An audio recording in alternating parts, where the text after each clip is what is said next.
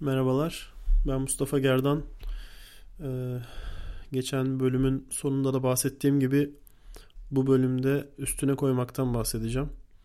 Bu konuyu ele almak istedim. Yani bununla neyi kastediyorum? Hayatımızın neresinde ne gibi bir yer işgal ediyor, neden önemli? Bunu biraz irdelemek istedim. Ee, öncelikle üstüne koymak nedir? Kısaca onu bahsedeyim. Şunu kastediyorum aslında. Var olan bir şeyden biriktirmek değil, daha çok sahibi olmak değil. Var olan bir değerin üstüne bir şeyler daha koyup daha değerli hale getirmek.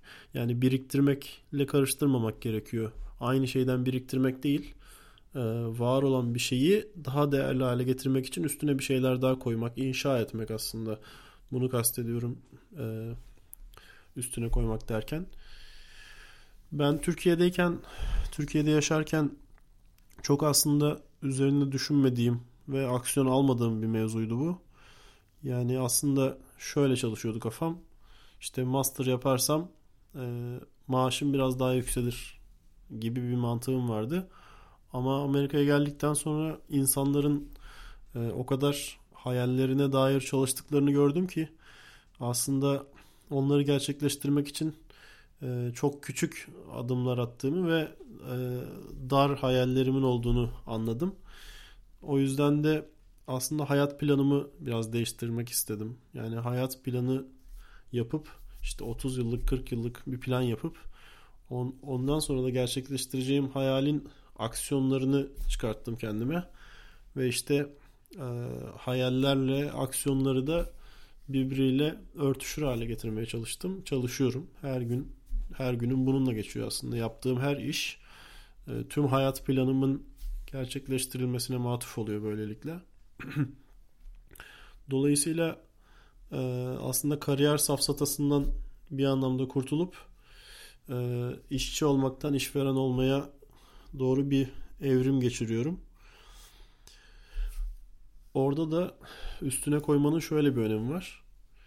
Şimdi işveren işçileri çalıştığı müddetçe kazanır ve daha çok kazanır. Ama işçi çalıştıkça e, işvereni daha çok kazanır. İşçinin işte dediğim gibi yani master yaparsam işte maaşıma zam gelir belki hayalinin bir tarafa koyun. Ama işçi daha çok çalıştıkça işverenin kazandığı e, maddi geliri bir tarafa koyun. Karşılaştırın hangisi daha çok kazanıyor, kimin emeğiyle kazanıyor.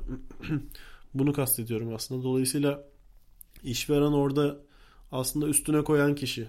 Yani daha iyi çalışanlar alarak işte ekstra çalışanlar alarak ekstra müşteriler bularak vesaire daha çok üstüne koyan kişi orada işveren oluyor. Ama bütün emeği işçiden oluyor. Dolayısıyla orada işçinin yapma ben oradaki işçiyim işte. Yani ben oradaki işçi olarak e, yanlış zihniyette gittiğim için kendim emek verip başkasının daha çok kazanmasını sebep oluyorum. Halbuki kendim kazanabilecekken. Dolayısıyla oradaki zihin yapısını işte üstüne koyarak e, geliştirecek şekilde dönüştürdüğümüzde o işçi ben neden hani bu hizmeti veriyorken işte bu ürünleri üretiyorken üretebiliyorken neden kendim işte e, müşterileri bulup bunlara hizmet vermiyorum diye düşünerek e, kendi işini kurabilir aslında. Kendi işini kurup önce birinci müşteriyi bularak başlayabilir. Sonra ikinci müşteriyi bularak başlayabilir. Sonra 3, 4 derken bir yerden sonra artık çok değerli bir şirketin sahibi olabilir. Ben bunu şöyle yaptım. Daha hani bizim daha önceki ilk, ilk bölümde de bahsettiğim garanticilik maalesef benim de bütün hücrelerimi işlemiş durumda. Ben bunu şöyle yaptım. Başkasının yanında çalışıyorken ayrı kendim bir şirket kurup yani bunu da Amerika'da yaptım. Türkiye'de biliyorsunuz birinin çalışanıyken şirket kurmak yasaktır ama Amerika'da çok sıradan bir şey. Herkesin e, bir şirketi vardır mutlaka. Bir nerede çalışıyor olursa olsun bir yandan da bir şirketi vardır ve bir şeyler yapmaya çalışır. Ben de Amerika'ya ilk geldiğimde bir şirket kurdum. Ve bir yandan başkalarının yanında çalışırken aylık giderlerimi oradan karşılarken bir yandan da şirket kurdum ve ilk müşterimi buldum ilk müşterime hizmet verirken o ilk müşterim bana bir başka müşteriyi getirdi. Sonra üçüncü, sonra dördüncü derken bu şekilde e, belli bir büyüklüğe ulaştıktan sonra da ben artık e, çalışan olmayı bıraktım. Yani biraz garanticilik yaptım aslında. Eleştirdiğim de bir şeydi ama böyle yani bu da bir yöntem. E, bunu da yapan birçok insan var.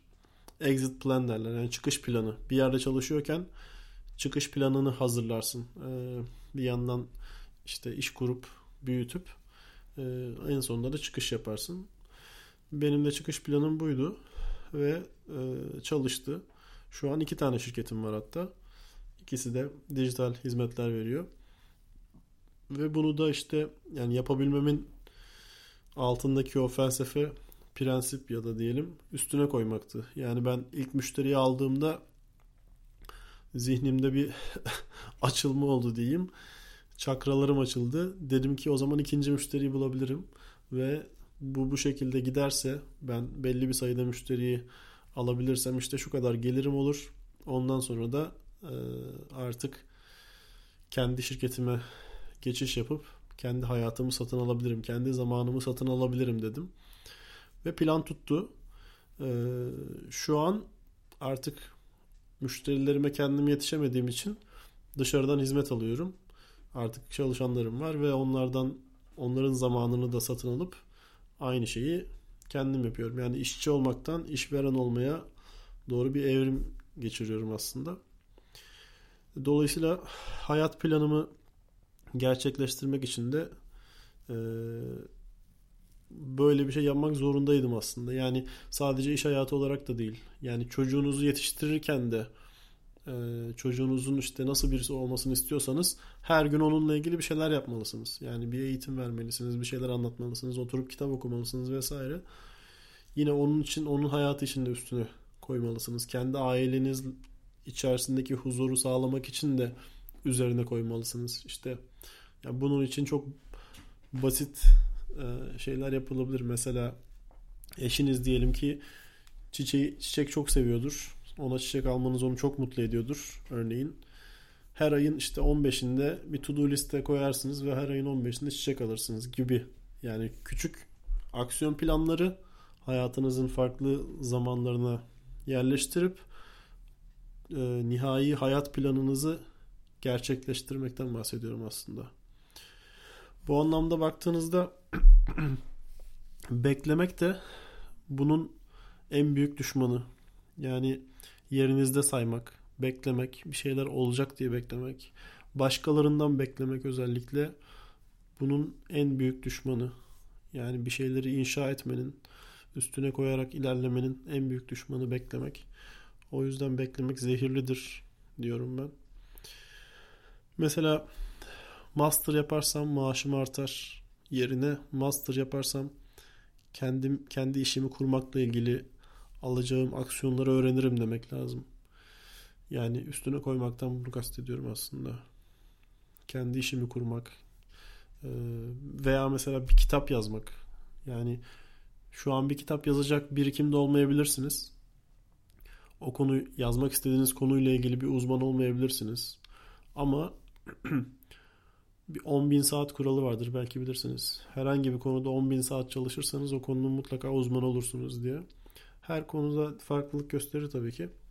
Mesela bir 3 senede bir kitap e, yazabilirsiniz. O konuyla ilgili bütün yazılmış makaleleri, kitapları okursunuz. Üzerine düşünürsünüz. Kendi fikirlerinizi geliştirirsiniz. Kitabın çerçevesini yazarsınız, planını yaparsınız. Sonra başlarsınız yazmaya. O 3 senenin sonunda biriktirdiklerinizi yazıya dökersiniz ve ortaya o kitabı çıkarırsınız mutlaka. Ama her gün diyelim ki 15 dakika ayırmazsanız o kitap ortaya çıkmaz. Yani bu işte üstüne koymanın meyvesi aslında. Her alanda e, düşünebilirsiniz. Bir ilişkiyi geliştirirken de, çocuğu yetiştirirken de, işinizi büyütürken de.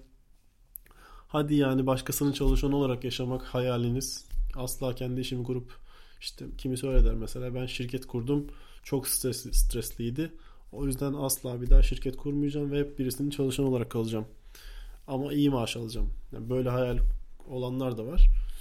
Yani hoş görülebilir. Onlarda bile işte e, kariyerlerinde üstüne koymak için devamlı aksiyon almaları gerekir. Eğitimler vesaireler. Bunu kastediyorum aslında. Böyle üstüne koymak mevzusu da buydu.